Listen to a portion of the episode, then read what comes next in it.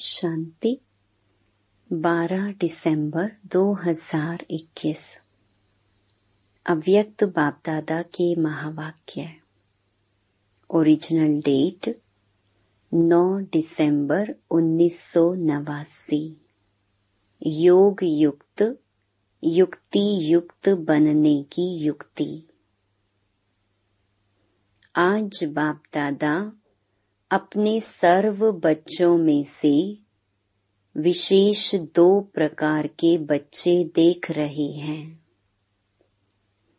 एक है सदा योग युक्त और हर कर्म में युक्ति युक्त दूसरे योगी हैं, लेकिन सदा योग युक्त नहीं है और सदा हर कर्म में स्वतः युक्ति युक्त नहीं। मनसा व बोल, कर्म, तीनों में से कभी किसमें कभी किसमें युक्ति युक्त नहीं। वैसे ब्राह्मण जीवन अर्थात स्वतः योग युक्त और सदा युक्ति युक्त। ब्राह्मण जीवन की अलौकिकता व विशेषता व न्यारा और प्यारापन यही है योग युक्त और युक्ति युक्त लेकिन कोई बच्चे इस विशेषता में सहज और नेचुरल चल रहे हैं और कोई अटेंशन भी रखते हैं। फिर भी सदा दोनों बातों का अनुभव नहीं कर सकते। इसका कारण क्या?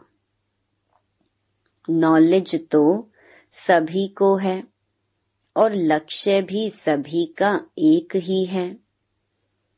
फिर भी कोई लक्ष्य के आधार से इन दोनों लक्ष्य, अर्थात योग युक्त और युक्ति युक्त स्थिति की अनुभूति के समीप हैं। और कोई कभी फास्ट पुरुषार्थ से समीप आते, लेकिन कभी समीप और कभी चलते चलते कोई न कोई कारणवश रुक जाते हैं। इसलिए सदा लक्षण के समीप अनुभूति नहीं करते। सर्व ब्राह्मण आत्माओं में से इस श्रेष्ठ लक्ष्य तक नंबर वन समीप कौन? ब्रह्मा बाप। क्या विधि अपनाई जो इस सिद्धि को प्राप्त किया? सदा योग युक्त रहने की सरल विधि है। सदा अपने को सारथी और साक्षी समझ चलना। आप सभी श्रेष्ठ आत्माएँ इस रथ के सारथी हो। रथ को चलाने वाली आत्मा सारथी हो। यह स्मृति स्वतः ही इस रथ अथवा देह से न्यारा बना देती है। किसी भी प्रकार के देहभान से न्यारा बना देती है। देह भान नहीं तो सहज योग युक्त बन जाते। और हर कर्म में योग युक्त, युक्ति युक्त स्वतः ही हो जाते हैं। स्वयं को सारथी समझने से सर्व कर्मेंद्रियाँ अपने कंट्रोल में रहती हैं। अर्थात सर्व कर्मेंद्रियों को सदा लक्ष्य और लक्षण की मंजिल के समीप लाने की कंट्रोलिंग पावर आ जाती है। स्वयं सारथी किसी भी कर्मेंद्रिय के वश नहीं हो सकता, क्योंकि माया जब किसी के ऊपर भी वार करती है तो माया के वार करने की विधि यही होती है। कि कोई न कोई स्थूल कर्मेंद्रियाँ अथवा सूक्ष्म शक्तियाँ मन, बुद्धि, संस्कार के परवश बना देती है। आप सारथी आत्माओं को जो महामंत्र, वशीकरण मंत्र, बाप से मिला हुआ है, उसको परिवर्तन कर वशीकरण के बजाय वशीभूत बना देती है। और एक बात में भी वशीभूत हुए तो सभी भूत प्रवेश हो जाते हैं, क्योंकि इन भूतों की भी आपस में बहुत यूनिटी है। एक भूत आया तो वह सभी का आवाहन करेगा। फिर क्या होता है? यह भूत सारथी से स्वार्थी बना देते हैं। और आप क्या करते हो? जब सारथीपन की स्मृति में आते हो तो भूतों को भगाने की युद्ध करते हो। युद्ध की स्थिति को योग युक्त स्थिति नहीं कहेंगे। इसलिए योग युक्त व युक्ति युक्त मंजिल के समीप जाने की बजाय रुक जाते हो। और पहला नंबर स्थिति से दूसरे नंबर में आ जाते हो। सारथी अर्थात वश होने वाले नहीं, लेकिन वश कर चलाने वाले। तो आप सब कौन हो? सारथी हो ना? सारथी अर्थात आत्मा अभिमानी। क्योंकि आत्मा ही सारथी है। ब्रह्मा बाप ने इस विधि से नंबर वन की सिद्धि प्राप्त की, इसीलिए बाप भी इसका सारथी बना। सारथी बनने का यादगार बाप ने करके दिखाया। फॉलो फादर करो। सारथी बन, सदा सारथी जीवन में अति न्यारी और प्यारी स्थिति का अनुभव कराया। क्योंकि देह को अधीन कर बाप प्रवेश होते, अर्थात सारथी बनते हैं, देह के अधीन नहीं बनते। इसलिए न्यारा और प्यारा है। ऐसे ही आप सभी ब्राह्मण आत्माएँ भी बाप समान सारथी की स्थिति में रहो। चलते फिरते यह चेक करो कि मैं सारथी अर्थात सर्व को चलाने वाली न्यारी और प्यारी स्थिति में स्थित हूँ। बीच बीच में यह चेक करो। ऐसे नहीं कि सारा दिन बीत जाए, फिर रात को चेक करो। सारा दिन बीत गया तो बीता हुआ समय सदा के लिए कमाई से गया। इसलिए गवा करके होश में नहीं आना। यह स्वतः नेचुरल संस्कार बनाओ। कौन सा? चेकिंग का। जैसे किसी के कोई पुराने संस्कार, इस ब्राह्मण जीवन में अभी भी आगे बढ़ने में विघ्न रूप बन जाते हैं। तो कहते हो ना कि ना चाहते भी संस्कारों के वश हो जाते हैं।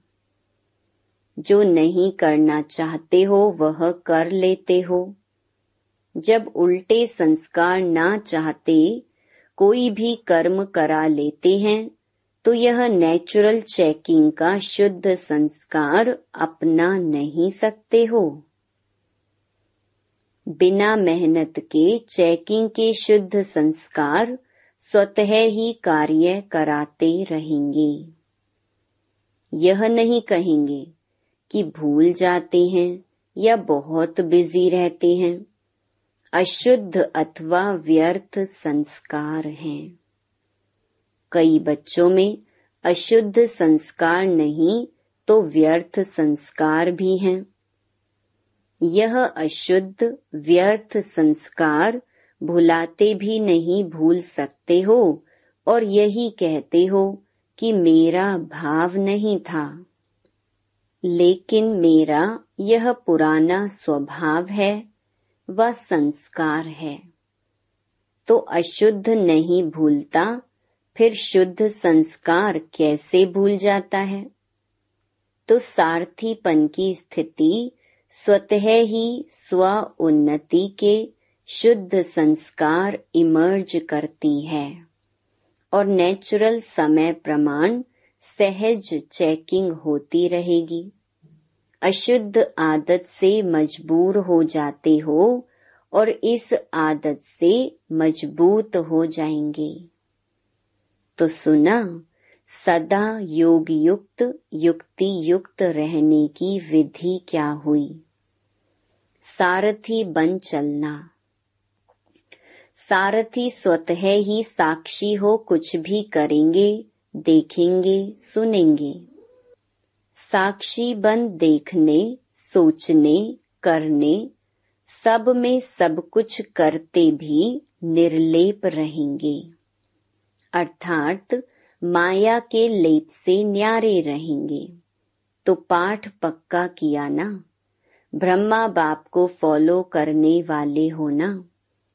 ब्रह्मा बाप से बहुत प्यार है ना? प्यार की निशानी है समान बनना। अर्थात फॉलो करना। सभी टीचर्स का बाप से कितना प्यार है। बाप सदा टीचर्स को अपने सेवा के समीप साथी समझते हैं। तो पहले फॉलो टीचर्स करेंगी ना। इसमें सदा यही लक्ष्य रखो कि पहले मैं।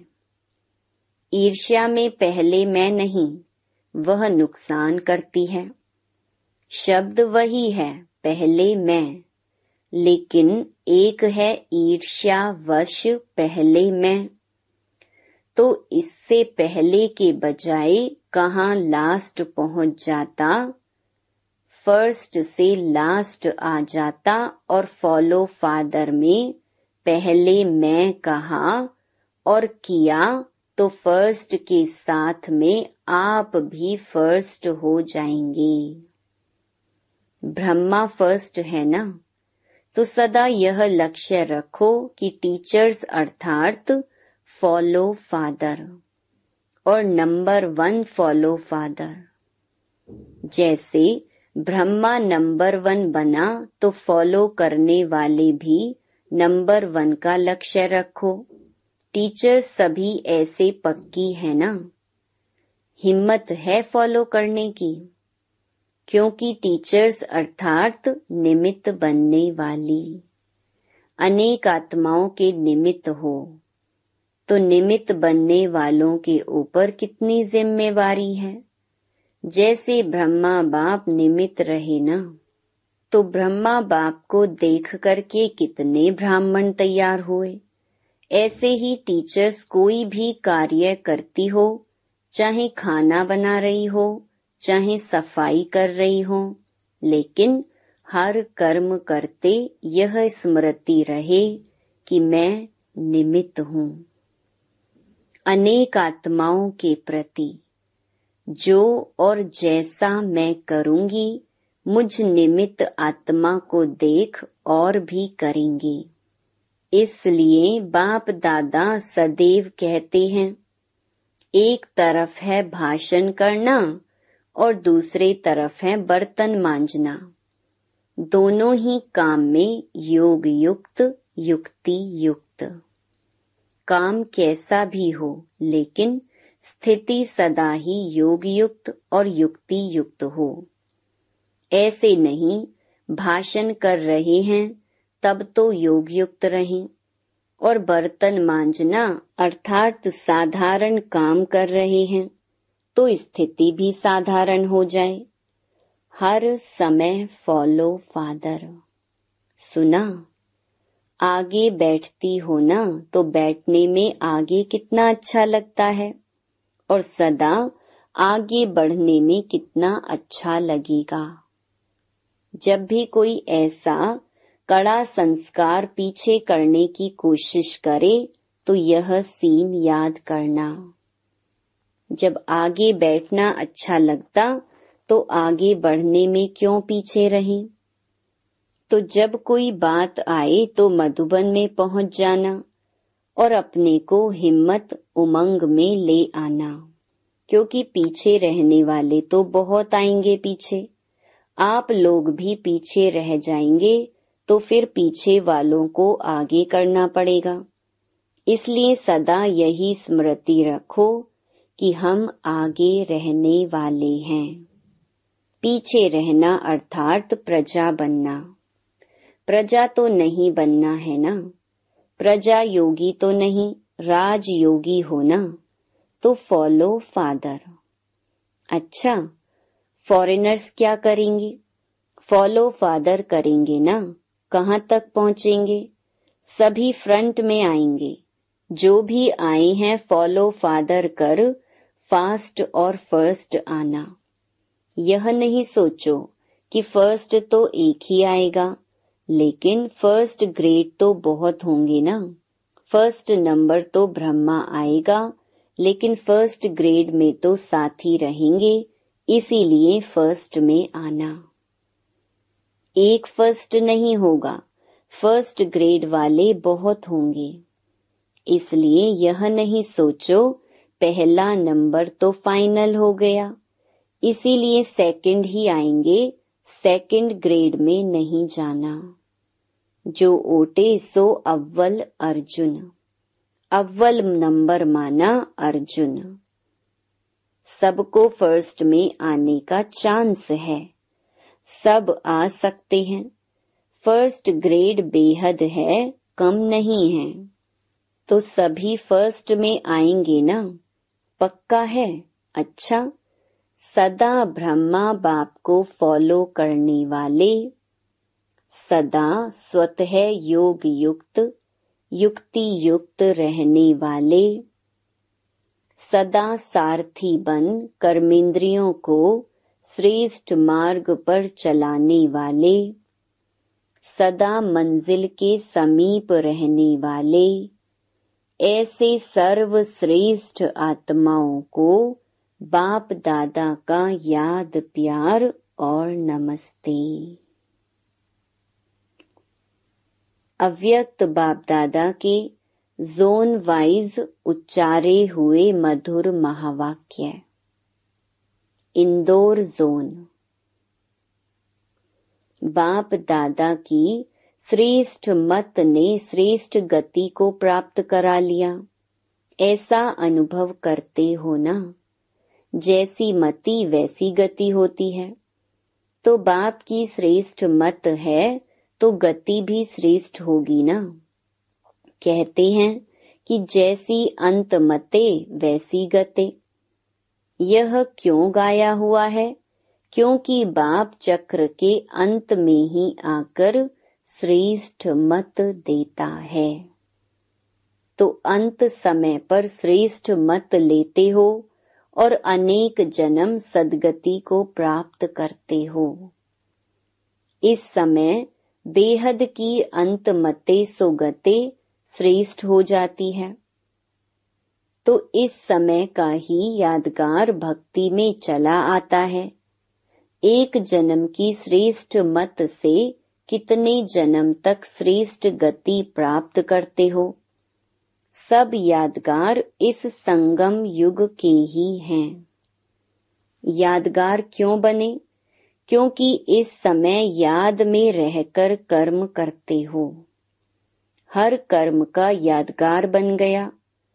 आप अमृत वेले विधि पूर्वक उठते हो।